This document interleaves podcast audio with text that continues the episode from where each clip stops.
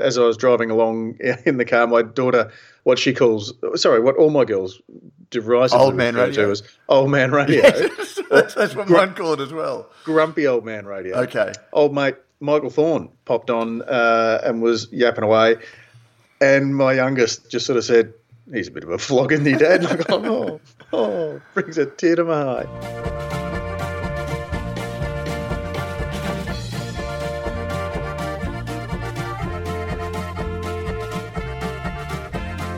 With over twenty-five years in the field, Cryer Malt have been bringing you the world's best local and imported malts. They are your premium brewing partner, and they are also proud supporters of Brews News, and in particular, the podcast to which you are listening as we speak, and that is Good Brews Week. I'm your host, Pete, Professor Pilsner Mitchum, and joining me is Matt Kirkegaard. G'day, Matt. I don't get a nickname. You... Matt, beer Matt. Thank you. Kirkegaard. Thank you. He does beer, and his name's Matt, and it's better than Coaster, I suppose. Because Coaster would suggest that you just kind of, you know, just sliding through life without a care, just doing whatever. But it, whereas, in fact, I think it's fair to say, without putting too much mayo on it, that uh, you are one of the hardest working men in beer, considering you um, hashtag have no skin in the game. Uh, yeah, yeah, so teasing teasing our appearance on another podcast there, uh, Prof Crossover, yeah. We're doing, I, I kind of feel like... Um, You know, uh, Law and Order, the S U V, and uh, and Criminal Intent. You know, where they do the crossover episode. They do the crossover or... episode. Yeah, no, look, it was nice. Uh, we we recorded last night with Chris from the Beer Healer, and uh, yeah, we we don't sort of get out and do many crossover podcasts, but it was nice. But I, I actually felt very, I, I, I felt like I used to when we first started doing this, and I'd have to listen back to the to the. Um, episodes to edit them, and then wouldn't put it out because I. You know, I've, I've gotten used to talking about beer the way that we do on the podcast, but I hate talking about myself, and so I felt all um, uncomfortable and awkward last night uh, afterwards. So uh, you, you did sound a little bit self-aware. Okay, is that a good thing? no, yeah, no, it's fine. okay, no, because you're in a self-deprecating way. Okay, now look, it, it, it is hard, it, it, and, and I have. Um, I think it's good. This is the first time I think, well, particularly it's certainly the first time that you and I have both been interviewed.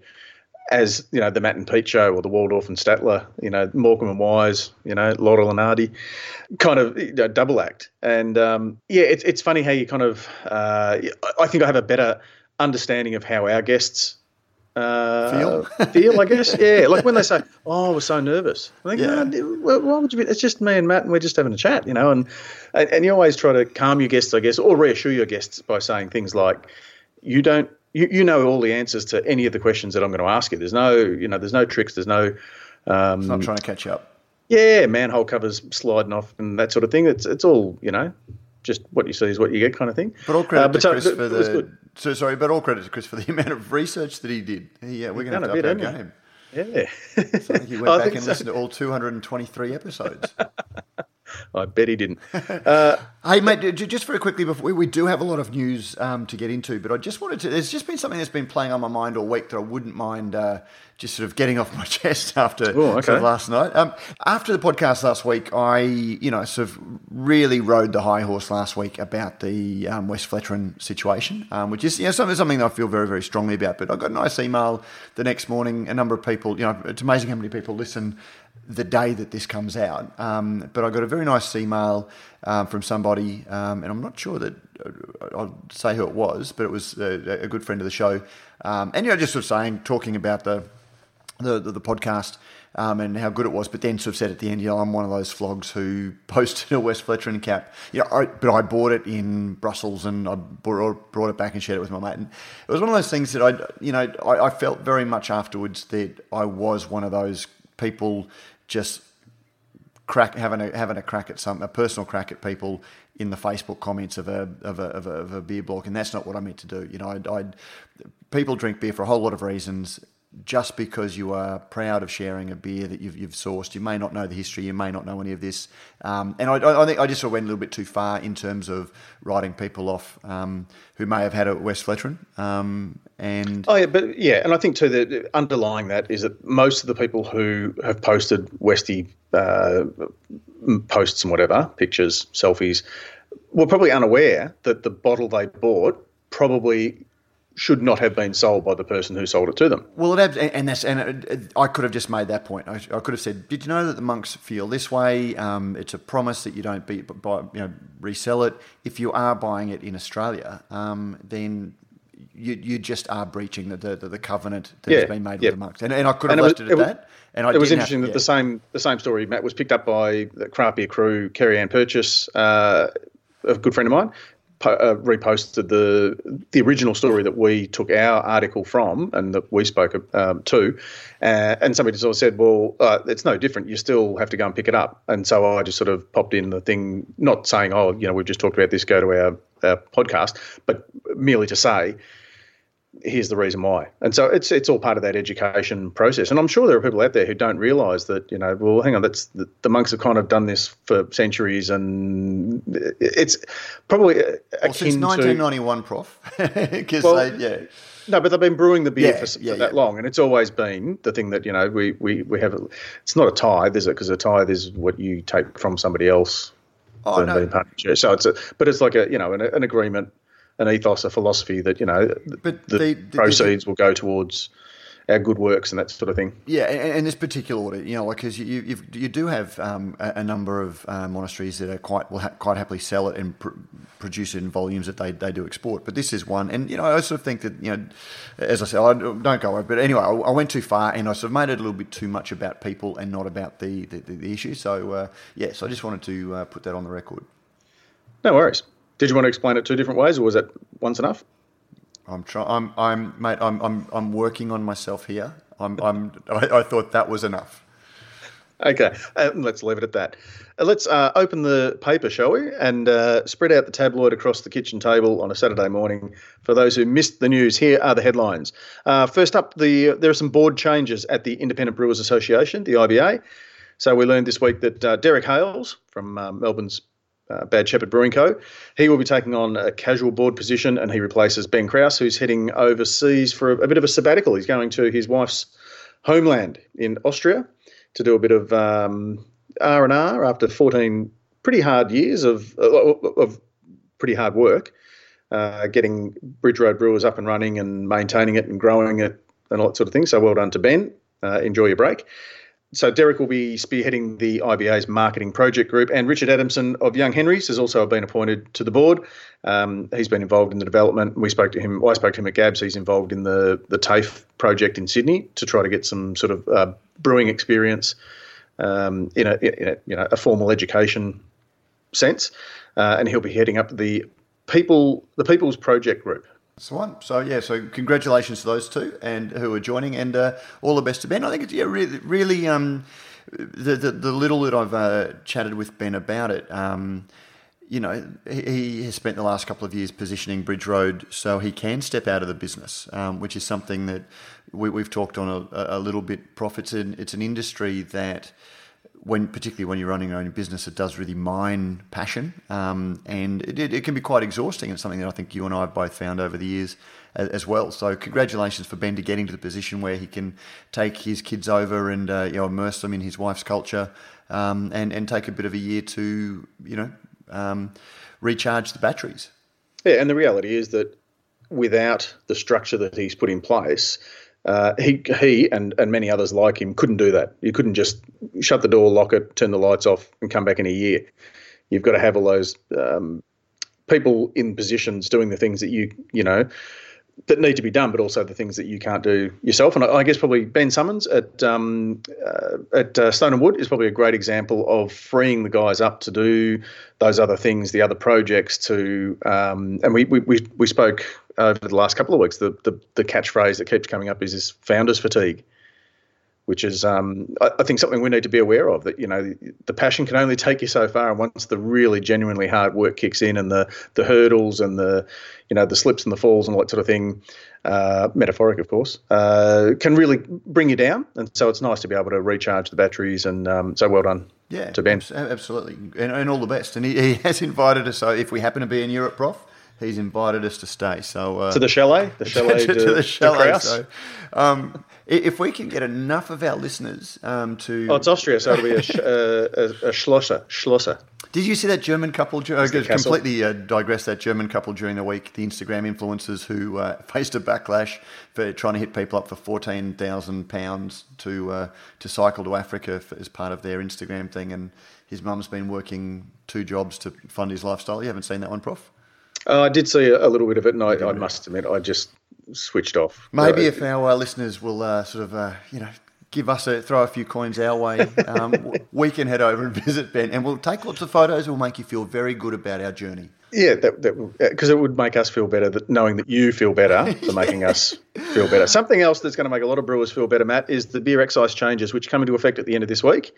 Um, the refund for alcohol manufacturers will increase to a maximum of one hundred thousand dollars per financial year, and those eligible we will be able to claim uh, up to one hundred grand for excise duty paid on or after the first of July twenty nineteen. Running conjointly with that is the reduced excise for smaller containers, so brewers can put their um, beer into much smaller kegs. And if you're wondering what that might mean, go and have a listen to the podcast that I recorded with Uh, Andrew Higginbotham and Lincoln Kelly from Kegstar and Keg Services, respectively, at Gabs, um, where we sort of really go into the ins and outs of what they think and how they're gearing their business up to, um, you know, uh, to react with, with, and respond with the changes. Yeah, yeah. The one thing we really don't know is uh, the international brewers who perhaps now have less of a hurdle, less of a, a financial barrier to sending Uh, beer over here. I know, speaking to some brewers, there's a little bit of a fear that, that our market may be flooded with, you know, cheap twenty-five litre echo kegs and that sort of thing, uh, not having to return them, uh, having a small, you know, better value for money. Here's something a little bit interesting. Oh, it's a smaller container. Yes, we might try it. Uh, it'll be interesting to see how – so we won't get into it right now, but uh, I'm sure over the next few months we'll uh, pick up some stories about uh, how that's tracking for everyone. Well, it, it's an issue that we'll keep an eye on, and I'm heading off to Perth tomorrow, um, where we'll be setting up the Bintani studio at the Western Australia's uh, Trade Conference, Western Australian uh, Brewers Association Trade Conference, and so yeah, I'll um, so pick up uh, some thoughts over there, Prof, and uh, report back next week. Yeah, Matt. Our next headline is: market concentration actually good for craft brewers? Discuss. It wasn't this an interesting one? This was. Um, Claire uh, Burnett, our, uh, our our new Megan, um, our new journalist, um, who has a background in business uh, journalism. I, I think to, I think to be fair, Matt, she's our first Claire rather than our new Megan. Oh, oh no, but you like to acknowledge, you know, like it, it, we, we're a family here um, at Brewers News, Prof. Um, That's right. She's taken the role of. She's yeah. taken the role, yes. And uh, and after the A B InBev stuff came out, you know, that they're listing on the Hong Kong Stock Exchange, we've discussed recently, um, their stock market filing had some really interesting information in it about their market share, the, the market share of the big two, and you know they said um, that the Australian beer market is one of the most profitable in the world, and you know that, that sort of made got my uh, journalist senses tingling. I thought, yeah, I wonder if those two things related, whether market concentration and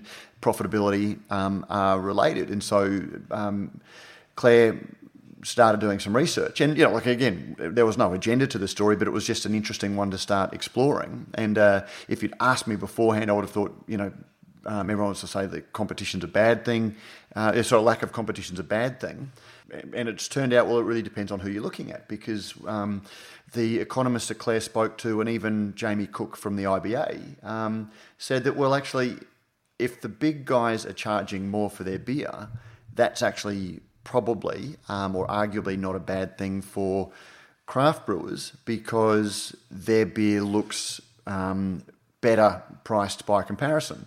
You know, if, if uh, Lion and C U B were forced by competition to lower their prices um, to, to be on a par with other jurisdictions, craft brewers probably can't, because they're in a fairly competitive part of the market already, um, and they would probably look much more expensive Than, than they otherwise are, which yeah, it was just an interesting, an interesting story uh, that, that that went ways that we didn't quite expect. Yeah, yeah, and that'll be a, again, that'll be one to keep an eye on, just to sort of see uh, where the cards fall in that particular situation. Matt, I like a beer as much as anyone else. I'm also privileged and honoured and take my role very seriously as a judge at the Australian International Beer Awards for the last five years or so, and being involved back of house uh, as the head steward at the Indies. And it's really interesting to uh, be judging a beer with people when you don't know what that beer is, and likewise when you're serving beer and then listening in on the conversation when you know what the beer is but they don't. It does show just how much a label affects our, you know, that, that very subjective nature of beer and that very uh, indefinable quality of, yeah, I like this beer. Uh, and we found uh, Adam Galley, I think it was, um, on the Facebook page uh, group, sent us a little bit of a, a story regarding the North of Nowhere Pale Ale, which is uh, a beer made for Aldi by D B in New Zealand, which won the best Australian-style pale ale at the uh, A I B As. Um, Adam noted that uh, I haven't had it yet, but the good folks on Rate Beer give it an average rating of just two point nine five, with many people not liking it very much. Uh, and he does qualify that by saying not that the Rate Beer ratings mean anything to him. Uh, it does show that, well, you know what, uh, uh, what do you call it, a representative sample of uh, very knowledgeable peers thought it was better than any of the others put before them, not knowing what it was. And it's probably similar to, I think, uh, Aldi, like Storm Lager or something like that, uh, maybe two or three years ago, I recall, might have won Best Lager. A, a, a brand that was that was made for for Aldi. And remember, it's not Aldi. It's not, you know, some, you know, supermarket trolley jockeys out the back, you know, whipping it up in a homebrew kit. This is made for Aldi by uh, a fairly large and competent brewery.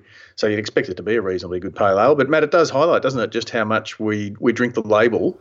Oh, mate, as much it, as the beer. Yeah, look, and, and this particular story could be a little bit of a deep, deep dive, because I'll uh, once we talk about this, I'll link it back to the uh, to, to the last story that we we looked at. Um, oh yeah, yep. But uh, yeah, look, it, and it, it, it's it is quite fascinating um, the way we taste, and there are a whole lot of perceptual studies that are done about wine um, drinkers and, you know, wine judging, and, you know, when. When you measure, put somebody in, an, I think it's an E C G, electroencephalogram machine, and you can measure the pleasure sensors of our brain um, and what fires when we're ex- when we're enjoying something, and so we can tell clinically how much we're enjoying something. And if you give somebody a five dollars or a glass of wine, say this is a five dollars bottle of wine, and then measure how much they enjoy it, then give them another glass and measure how much they enjoy the seventy, the one that you tell them is a seventy-five dollars bottle. They are more likely to get vastly more pleasure from a seventy-five dollars bottle of wine than a five dollars bottle of wine, even when you've given them wine from the same bottle. And the mere act of telling them the price um, has an impact on their their enjoyment of it. And and that's what's taking place here. Um, and, you know, it, it's also, I think it sort of shows why the rate beers of the world have their limitations, because Um, popular, well-loved brands are always going to be a little bit higher, um, no matter what they do, compared to to brands like this. Yeah, yeah, exactly. So it, it was uh, two things out of that. One, it was it was nice to see uh, again our listeners joining the conversation and engaging in um, and, and offering opinions, and it's and it's really interesting then to see the the follow-up. But yeah, it's also very interesting to see. It's very similar, Matt, to the. Uh, I don't think it was done with wine judges. I think it was just done with wine drinkers, where you'd serve a white wine, get them to look at it, describe it, write down some notes and whatever. Then they got exactly the same wine, but added, added some red food colouring to it. That's the one, flavourless, odourless uh, food colouring, yeah. Yeah, and, and all of a sudden they were getting, oh, rich, fruity, you know, stone fruit, blah, blah, blah, because you're assuming it's a red wine. Well, yeah, no, it's just the same wine you had before, red coloured. Yeah, and, uh, so and it hasn't it really affected does, the flavour at all, yeah. Yeah, and uh, coming off the back of our uh, really interesting chat from the Trade Hub during Good Beer Week with the, uh, you know, what makes an award-winning beer, it really highlights the importance of the blind tasting aspect of things, and also that for a beer to get through to a trophy round, it's been tasted by up to four different panels of people. So it's not... Yeah, and and it was interesting listening to your and, – and, Matt, a really good chat too with Ash Hazel and Justin Fox. Justin Fox, yep. Uh, and Thank you, mate. The, Thank you. The bit where they where they talked about uh, – I'm only just catching up on, on it also. So there's, been a lot of, there's been a lot of content. A little bit late to the party. Yeah. But there has been a lot of content. But, yeah, sort of saying, look, yeah, sometimes a really good beer, you know, might miss out on a gold and end up with a, a shiny silver. A re- Plenty of really, really good beers miss out on the trophy because only one really, really good beer will get a trophy. But never will a, a poorly made, you know, under-attenuated, worty, uh, infected – what a bad beer will never be elevated above its station, but sometimes a really good beer, you know, might might not do as well as um, as what you might expect. Yeah, actually, and I'm not sure if you've caught up with all of them, but um, it ended up being a bit of a recurring theme um, with, with those chats because I had uh, Richard uh, Watkins and Brendan Varis, both of whom had missed out on gold medals, and Richard's cleaned up in international beer competitions over the last year or two and couldn't get a gold at the O O B As, and Brendan Varis the same, Sam Fuss. Um, and so it was a bit of a recurring theme talking about, you know, people that missed out on a gold by half, half, a, half a point. So uh, if you haven't, go and listen to some of those chats. Yeah, and it really does put into into sharp focus, again, two things. One, if you enjoy a beer, it doesn't matter what medal it got or what somebody else thought of it. If you enjoy it, then just drink it and enjoy it, and and That's why enjoy we drink, yeah. enjoy that enjoyment. Uh, but it also does show that yeah, we're we're all very different, and it's it's a um, you know, it's sometimes it's just a little bit of a toss of the coin and a, a little bit of dumb luck that uh, your your shiny silver gets polished enough to, to win a gold, and then it's in the running for a, a champion trophy. And, of course, that's the ones that everyone kind of remembers. But that also um, shows why for somebody like uh, um, Fixation to, to win gold three years in a row, or even you know more uh, Green Beacon to win champion um, brewery three years in a row, that's a pretty high accolade.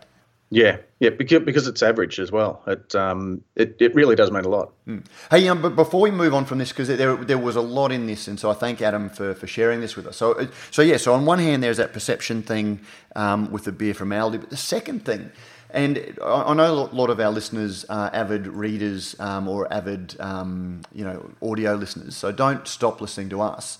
But the other thing that it brought out, and it ties back to that um, competition piece, is we are seeing a lot more competition in, in the retail space. We've always had the Coles and Woolies, and people have talked about um, that and how bad it is for suppliers because they're being squeezed.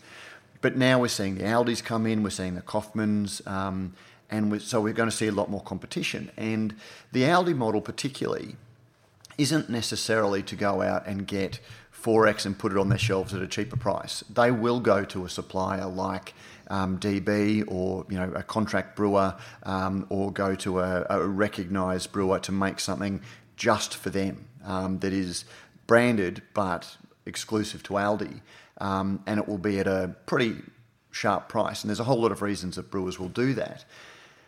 But it's one of those, it, it ties back into that competition piece because you know, that's going to put a lot of pressure. If you've got D B doing a, a red-hot pricing deal on, a, a, you know, they, they can make beer, obviously. They've won a trophy.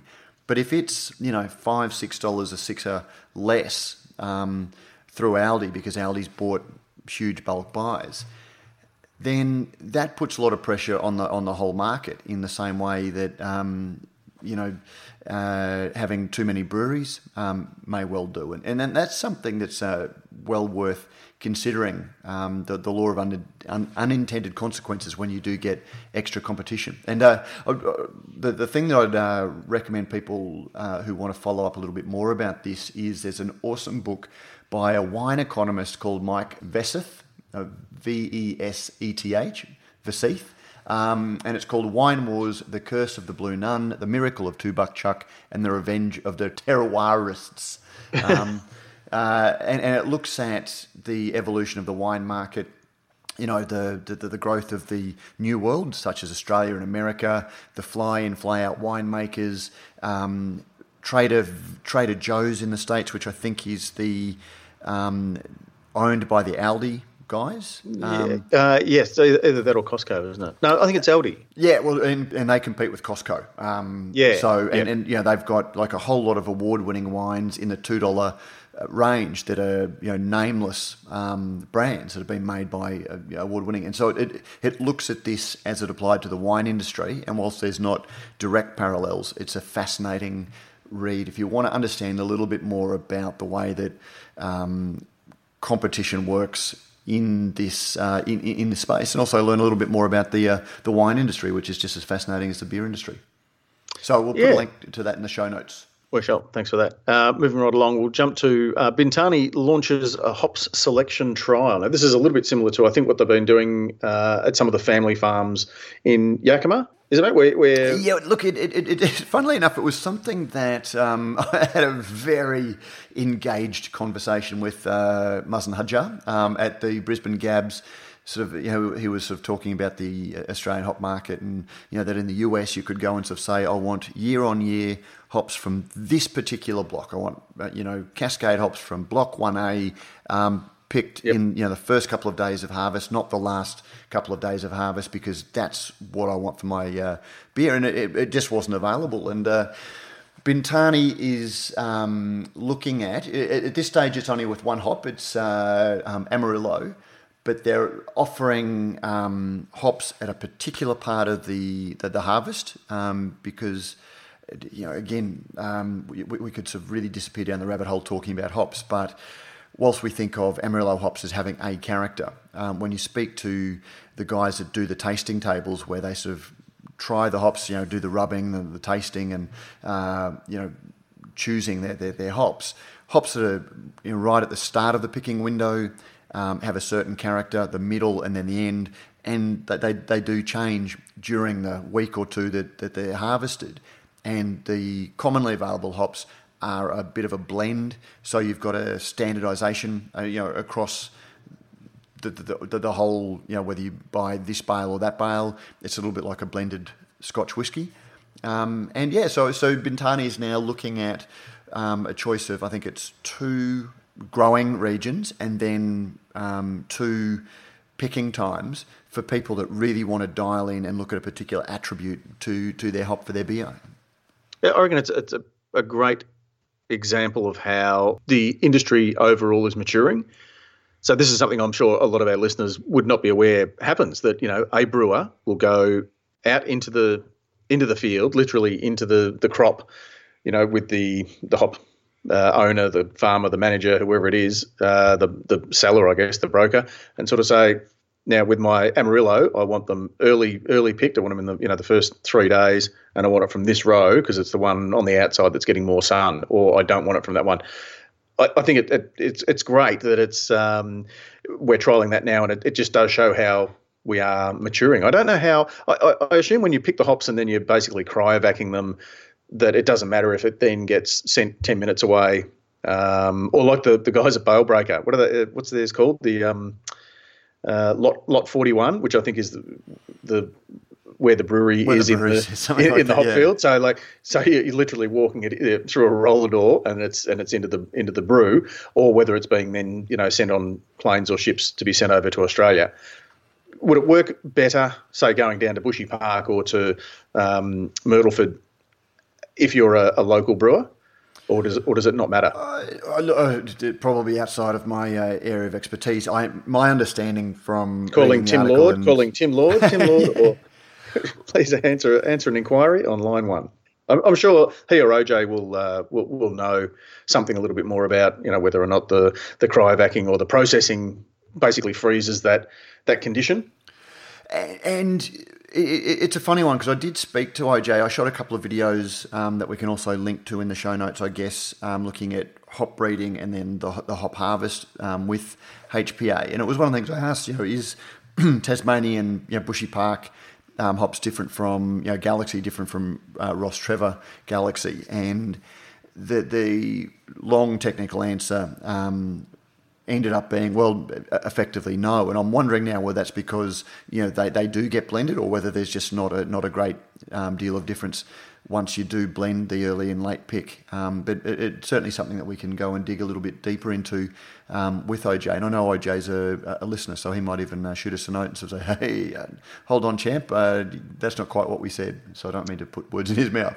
No, but that's it, uh, an interesting one. And and as I of interest, I think, for drinkers as well, because it, it gives, I guess, another element, another layer to the story, you know, the brand story behind uh, or the, the, you know, the story behind a particular beer label, to say, you know, we didn't only go out and, and select these hops, but they were hops from this area of the region, uh, you know, uh, and and were picked to our specifications, because a, a drinker drinking, you know, two X P As uh, identical, you know, one with hop A and one with hop B, is probably not going to necessarily taste the difference, let alone hop A and hop A that's been picked two weeks apart. But I think it just gives that, again, it, it revolves around highlighting the agricultural nature of beer. It's an agricultural product, not a factory product, as we as we keep banging on about. But it also just gives that another element of the enjoyment.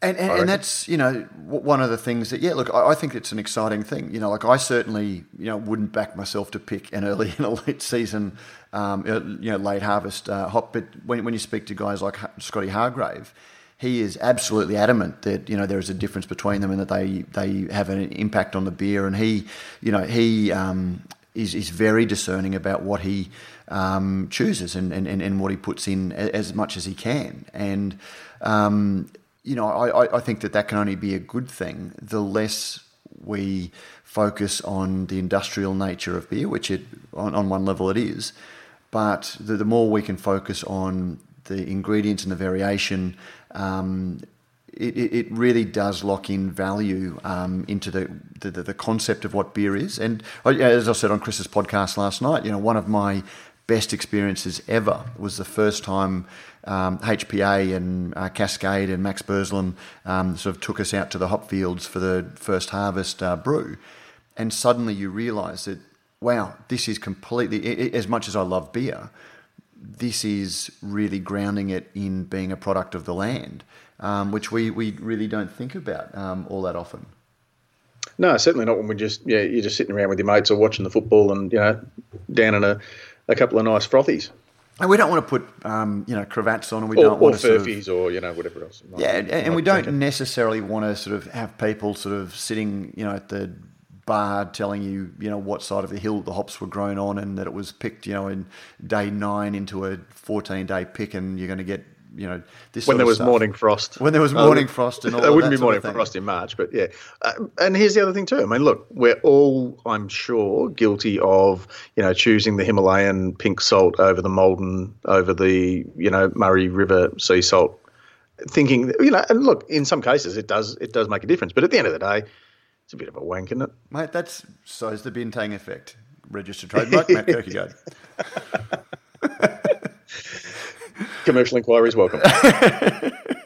Actually, just just to, just to sort of, uh, we're doing okay for time, Prof. So I can disappear down a um a, a rabbit hole. Um, I don't mind you disappearing down rabbit holes. It's when you completely lose yourself up your own bum that I think our listeners start to go, oh, hang on, what's happened here?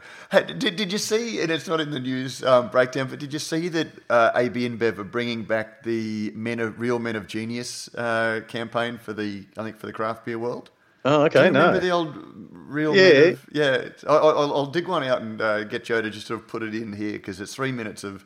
They, they, they were quite. They, they were of their time, and they're probably not as relevant now. But um, was it was it the? Oh no, no, that was the regulars. What, which one am I thinking of? I'm um, thinking of the regulars, which was the, you know, blokes punching above their weight. Well, that, that was V B, and that was kind of like V B's. Um, the average bloke, yeah, kind of, the average that, punter, yeah. Whereas Real Men of Genius was just this series of ads in the late eighties and nineties, um, that wasn't, you know, tits and ass sort of, you know, um, girls in bikini um, type campaigns. I think they were radio ads that were just quite funny and quite engaging. They they were just iconic. Like they, they were just sort of the, the, the very, very funny um, ads. So I'll, I'll, I'm pretty sure that they'll be on YouTube. So I'll, I'll, I'll dig one out um, and our listeners can get a sense for it, but uh, just when I did the registered trademark, um, that just sort of reminded me of it. But um, let, let's let's bring it back to uh, to the script. No worries. We've got one last uh, story, which we just added this morning, and as I was driving along in the car, my daughter on the way to school um, was listening to the listening to the radio with it, because she's got it. If we don't get into the car by a certain time, she doesn't get to listen to Tay Tay or her her playlist. She's got to listen to what she calls, sorry, what all my girls derisively old man refer to as old man radio. Yes, that's, that's what mine called as well. Grumpy old man radio. Okay. If it's Neil Mitchell, it's grumpy old man radio. But this is the breakfast show, so it's a bit light and bubbly. And, and I'm often on as an expert, so they don't mind listening to that. But uh, our, our old mate Michael Thorne popped on uh, and was yapping away. And my youngest just sort of said, he's a bit of a flog, isn't he, Dad? And I go, oh, Oh, brings a tear to my eye. Yeah, well, let, let's uh, so. So the story is um, completely wrong. Alcohol retailer B W S partners with Dry July. Australia's largest alcohol retailer, B W S, has formed an inverted commas unlikely partnership with the Dry July Foundation, which challenges people to go alcohol-free for a month to raise money for cancer patients in a move that has drawn sharp criticism. Michael Thorne, Chief Executive of the Foundation for Alcohol Research and Education, said the partnership was completely wrong because of the link between, between alcohol and cancer. He does come across as a bit of a zealot, and uh, it, it, it, it's quite... A bit. Well, look, he, he criticised it as a cynical move. On one hand, you can see that because, um, you know, you, you've got B W S that sells alcohol partnering with Dry July, and it is... I, I don't know that it's cynical. It's, it, it's just business is... agnostic. Business doesn't care, you know, and if people are drinking less alcohol, which is exactly what the Foundation of Alcohol Research and Education wants, then the, the business isn't just going to go, well, that was good while, we, while it lasted. We'll go and do something else now. They're we're going to st- we're going to start baking meth. Yeah, or, no, no, we're, we're going to go into the, you know, um, yeah, some other business entirely. Legal prostitution. We're yeah. gonna, you know, like they're not going to, they're not just going to close up shop and, and and all go and live in caves as hermits. Yeah, they're they're, they're going to track. And if people what, are drinking, I don't know about I don't know about you, mate, but one of my biggest, I guess, criticisms of Dry July, apart from the look, yeah, there's the slight tokenism aspect to it, but I think a, a lot of, the, anecdotally at least, there seems to be a lot of people who go dry for July and then you know go um, binge August. Binge August, or, yeah, yeah. And and, and, and, that's, and so and so good good on B W S for saying, okay, we're, we're going to support the fact that you are raising money for cancer research. Well done you. You're doing it by uh, denying yourself one of your life's small pleasures for the month of July. But we do know that come the month of August, when you rip that page off the calendar and it says August, you, you can start drinking again, you are going to go out and you're going to replenish your stocks. We hope that by us being involved in the good side of it, that you will then, I guess, reward our altruism, whether it's commercialised or fake or not, but you'll come and buy from us rather than from the, the one uh, one of our competitors. Well, see, I think there's an element of that, but then there's also the deeper thing is, well, you know, we don't want to not see you for the month of July um, because, you know, then you might forget all about us um, as a as a business and not come back to us when you when you are having a, you know, a tipple in August. Um, yeah. You know, I think because they they're, they're really plugging up the, the fact that they have alcohol-free options, you know, cocktail, spirits, um, beer, um, and so throughout July we still want your business, but we'll sort of cater to your um, desire not to consume alcohol, um, and that's yeah. where I think um, you know, on, on one hand, that's just what businesses do. You know, they're not going to shut up shop just because people aren't drinking or people are drinking less. They're going to change their business model and their, their product range um, to, you know, just like if, if everybody stopped buying home brand stuff, they would stop selling home home brand stuff. If, you know, if, if people stopped, um, you know, people have stopped um, eating things with sugar in them. Um, and so they've started uh, stocking things that have artificial sweeteners or, or whatever in. And, you know, they don't, they don't have sugar. Yeah. Yeah. And, and look, there's a whole other um, thing about that, but it's, That, that's business, and you can either sort of say, well, these businesses should be outlawed, or um, FAIR just will not concede that there is any positives whilst they're frantically banging the anti-alcohol drum, um, and they're talking, you know, they keep bringing out these the sky is falling statistics. The simple fact is people are drinking less alcohol. People are doing exactly what FAIR wants them to do. Um, and by doing so, are putting them out of a job. Well, would, yeah, well, and they're, they're actually a vested interest um, themselves because, you know, if, if just same thing, if people stop drinking, it's not going to stop FAIR going, well, there we go, job done, tick. Let's go find That's something it. else to. Uh, let's let's go after the adulterers now, or let's yeah. go after the idolaters. You know, there's a list. I've seen it. I've seen it on Facebook. Uh, this is the other funny thing I have to say too is my thirteen-year-old, the, the littlest pilsner, uh, when she was listening about Dry July, she said, "We can't do Dry July, can we, Dad? Because we'd all we'd all starve." Because you get you get you just basically get paid to drink beer, don't you? So if you weren't allowed to drink beer for a month, well, you what, you always have a beer while you're cooking, judging by your Facebook profile. Yeah, I do. I do. Some, I do mostly. Yeah. So that just going back to Dry July. That's I, look. I, I always used to think that it was um, bad because it you know didn't actually encourage moderation. Um, but I, I've come around to that a little bit. Um, that I, th- I actually think that, you know, just looking at my own relationship with alcohol, you know, when, when you do drink every day, and it, it's very hard for us not to have a have a drink. Um, you know, because like yesterday, I was in Sydney for the day. You know, I swung by a couple of um, breweries.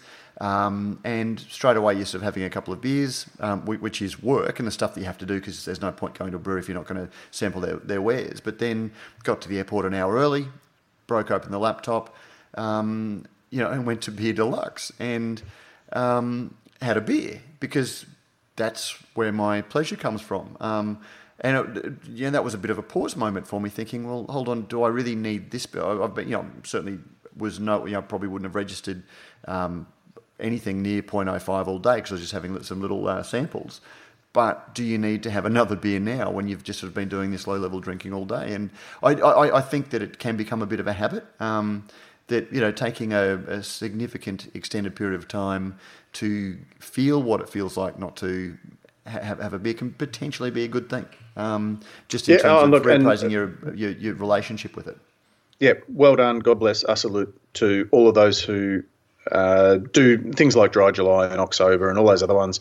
Um, I, I just sort of think, from a personal point of view, I would rather raise money and still do the things that I do. Oh, That's yeah, just, look, you know. I, but I'm just sort of saying, because like I, I've actually found it recently that I have been wanting to have enforced um, alcohol-free days, which is the same sort of thing, which is which is good, because it's very hard to even do that. Um, but yeah, like and, and just sort of having an extended period where you break the habit. Because um, a, a lot of the drinking is come home, open a beer, um, and it is a little bit habit forming. Um, and having a significant period off can just break the, the next, you know. So you you actually consider, why am I having this one, rather than I'm just having it because this is what I always do. Speaking of breaking, we need to break now, because it's time to dive into the mailbag. Uh, don't forget to review us on iTunes or send us an email, and you can be in the draw for the Letter of the Week, thanks to our good friends at Beer Cartel, who sponsor the beer uh, Letter of the Week. You'll also get a Brews News bottle opener uh, and one lucky writer, talker, sender, poster will go into the draw to win a mixed six-pack from Beer Cartel, who sponsor our Letter of the Week, and for that we thank them. Daniel Ridd. Regular correspondent? Uh, regular correspondent. Hi, Brews Newsers. You're well aware that many of your listeners catch the show on their commute to work, as I do, or in the brewery when they're mashing in. I thought you might like to hear another way that I listen to the show, and this is good because I can really relate to this, Daniel. To keep the beer belly at bay, I try to walk five or so times a week, but I struggled to find the time to exercise regularly after my wife and I had our second child. Happy to say I've recently got back into it. Extra motivation has been listening to yours and other podcasts on my walk around the neighbourhood. And the kids are, you know, after the kids are tucked away in bed. However, as the show regularly exceeds the time it takes to walk my usual route, I find myself going further just to hear the whole show. With the random extension to my route, the Don't Upset the Monk show finished in perfect time as I was walking up my driveway. At least it seemed it would. I, I hear you, Daniel. I hear you, brother. Until Matt had just one last thing to add. I had to walk fifteen metres up the road and back again before the closing credits. And and to his credit, thank you, Daniel, uh, he's popped in his health information uh, from, from a fitness tracker, evidence attached. Health information, duration, one hour, two minutes, forty-three seconds. Distance travelled, six point eight three kilometres. That's pretty good timing. Uh, steps taken, seven thousand six hundred sixty-two and four hundred eighty-two calories burned. So when the show goes overtime, think of it as doing a health service for some of your listeners. The readout on my scales looks better every week. Matt's waffle, I, good for your health. I, yeah. Well, no, and I must I must say that's that's one thing that um, – because I noticed too, I will walk more or less depending on what I'm listening to. So sometimes I've got to switch to music uh, and I find then uh, I'll walk to the beat, so I'll walk a little bit quicker. So I get a little bit more intensive activity, uh, but other times I'll I'll listen to something that's really in depth and interesting, and before I know it, you know, I've walked an extra you know three blocks of the neighbourhood. So it's a good it's a good way of doing it. Uh, you know, beer can be part of a healthy lifestyle. We're not saying it's healthy, Michael Thorne, but it is part. But it can absolutely be part of a healthy lifestyle. lifestyle. It is, yeah. And our podcast um, certainly is part of a healthy lifestyle. And our other letter this week from Sarah Gall. Uh, on our Facebook group page for Matt Kirkegaard, who wanted to see the nutritional panel from a commercially made kombucha. Here you go. This is Nextbar's Rose Lemonade variant and is delicious, not vinegary like they sometimes can be. Uh, six six calories per, per serve. serve. So that's uh, and per serve is one hundred mils. Kilojoules. Um, oh, is it is it one hundred mils? Well, it says here uh, per serving. No, no, serving size is three hundred thirty mils. So six calories per per bottle, which is a fraction of the uh, you know, calories in a beer.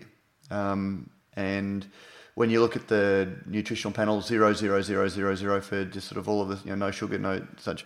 And, and and that was the point I was making last week, is that, yeah, look, absolutely, if you love the flavour of beer and you want to have that without the alcohol, alcohol for you, uh, beers, I, I just personally don't see the use case because, you know, I consume enough calories through drinking beer for that slight, um, you know, al- alcohol effect buzz, um, responsibly, not over the top. Mm-hmm. Um, no, no, of course. But then, yeah, so so to to try and round out the calories, when I'm not drinking it for that reason, I would rather have something that has no calories. Um, and kombucha is a flavoursome drink that's got a whole lot of, uh, I think you can say it's got health benefits if you believe in probiotic health or gut health um, arguments, and it's got six calories per serve. So uh, that would be my choice.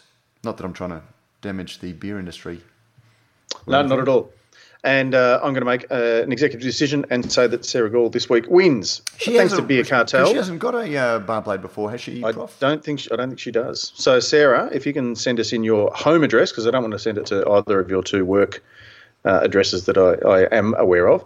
Uh, so if you can send us that, and we'll send out a six-pack of lovely Australian independent craft beer. Now, we are just in that, because the forty minutes, forty minutes to an hour seems to be the... Sweet spot. Sweet, sweet spot. spot. So, uh, you know, we, we've got a fairly wide time. Um, but there were... Sorry, Daniel, if it's, you know, if it's, if you're stuck, um, you know, two blocks away and you go, oh, my God, I've got to run now because I'm about to run out of... You can put it on half speed. Well, I, I think that might be why Daniel contributes or just listen so to another many, episode. That might be why Daniel contributes so many articles to the... Um, Uh, Facebook group uh, because he wants me to talk about them to make sure that I'm sort of keeping him walking. Um, Either that, or he just wants to he wants to not have to buy any beer. He wants to just keep getting the letter of the week. Letter of the Can't week. Give it to you every week, champ. But there was an interesting one about uh, that we won't go into here, but um, the slumping Corona brands and sort of looking at that. So, listeners, if you do enjoy the podcast, if too much beer is never enough, and discussion, um, once again, just have to congratulate. You know, just just the level of discussion. Um, that, that takes place in there, that it is really, really respectful and, you know, all, all of the things we like. And it's also one of the things that made me feel uh, so bad about my comments last week that, you know, because I see the how good the discussion is um, in, in the Facebook page, and I went and ruined it by uh, calling people flogs, well, probably unfair. But not to worry. Um To everyone who listens again, thank you very much. You can contact us at producer at brews news dot com dot a u if you'd like to send us an email. Jump on either of the Facebook pages, the Australian Brews News or the uh, Radio Brews News uh, Facebook group page, and you can join that just by uh, requesting membership and answering a simple question like, how do you listen to uh, the podcast? And it's a great way to, as I say, take that bit of extra time if you've got a little bit of spare time at, at work or at home, uh, or there's a, a particular item of interest or, um, you know, a news article that's come up that you'd like to do a little bit more of a deep dive into, as we are often want to do, that's the place to do it. So, Matt, thanks very much again for this week. Thank you, Pete. Have, have fun wobbering. Yeah, look, absolutely. I'm really excited about getting over there. It's, you know, just because of the distance, we don't get over there um, nearly enough. So uh, really looking forward to touching base um, with the the Western Australian industry and, you know, getting a real sense of their, their week of celebrations. Say hello to them for us. I'm, I'm unfortunately unable to join you as invited because I will be heading across the ditch to Gab's Auckland. That's right. So uh, congratulations on that. Now uh, and and this year, this year too, it's part of there's a new uh, Auckland Major Events. Uh, I've got Elemental, which is a if you think Sydney Vivid or Melbourne White Night, uh, cultural food uh, festival within the city, and Gabs is is sort of is is part of part of that program. So ticket numbers are already up. So if you're over, if you're listening in Auckland or Wellington or anywhere else and you're thinking of heading up to Gabs, perhaps jump online now and pre-purchase your tickets because they are well above where they've been any year before. So I'd hate you to miss out and not be able to see us. We haven't thanked our good friends at Rallings Labels, Packages and Stickers. We didn't. Rallings Labels and Stickers. No, actually, one of the things we didn't talk about this week was the... Well, labelling, obviously. Yeah, um, yeah, but there, there was an A B A C decision, but uh, we've we, we didn't want to turn this into the A B A C podcast, but, you know, I'm trying to think of what it was now. It was well, I the... Know, I don't know. When you think about it, Michael Thorne's given uh, Brewdog and and Greg Cook a fair run for their money in uh, being replaced. Yeah, but the, the Scottish brewery, we don't talk about them. Um, oh, sorry, the Scottish brewery. um, but, yeah, we, we do thank Rallings Labels, uh, Packers, uh, Rabels. Rallings Labels and Stickers. What's the number, Matt? It's one three hundred, eight five two, two three five. So give them a call to find out how they can solve all of your small batch uh, labelling needs. And uh, I, I think I gave them a good plug last week talking about the twenty-two Patels um, that at Beer Book Club, which was after we finished the show last week. The, the twenty-two Patels, which is the I P A from Boiling Pot, where we recorded at the start of the year, they use Rallings labels, pack, uh, labels and stickers. God, aren't they getting value for their money this week? We forget about them, and then uh, I can't even get their name out. Um, uh, Rallings labels and stickers, and uh, the, the, the labels looked fantastic. Um, so, yeah, so if you want to make your labels look fantastic, um, as good as Boiling Pot, um, I can't help you with the beer, but they can certainly make your brand look good. So thank you for all of their support uh, for the podcast. And there you go, Daniel Ridd. There you got you, you got your walk finished. There's there's your extra walk. So yeah, thanks very much to Cryer Malt, to Rallings Labels and Stickers, and to Beer Cartel, and especially to you, our loyal listeners. Thanks for listening again, and we'll see you all soon. Cheers. Thank you. And we're out. And, we're, and we are now out. Don't forget, if you like what we do here at Radio Brews News, you can help us out in a number of ways. You can sponsor the show either by a small monthly contribution or through a one-off donation. You'll find details in the show notes. You can also review us on iTunes or whatever your favourite podcasting service happens to be. Let us know what you think and help others find and discover our shows. Finally, you can tell us what you think about what's going on in the beer industry by emailing us at producer at brews news dot com dot a u. All letters received will receive in return, as by, by way of thanks, a Brews News bottle opener. And thanks to our very good friends at Beer Cartel, the letter of the week will receive a mixed six-pack of great Australian beer. We love hearing your thoughts on the stories we cover because, as you may have heard, beer is a conversation.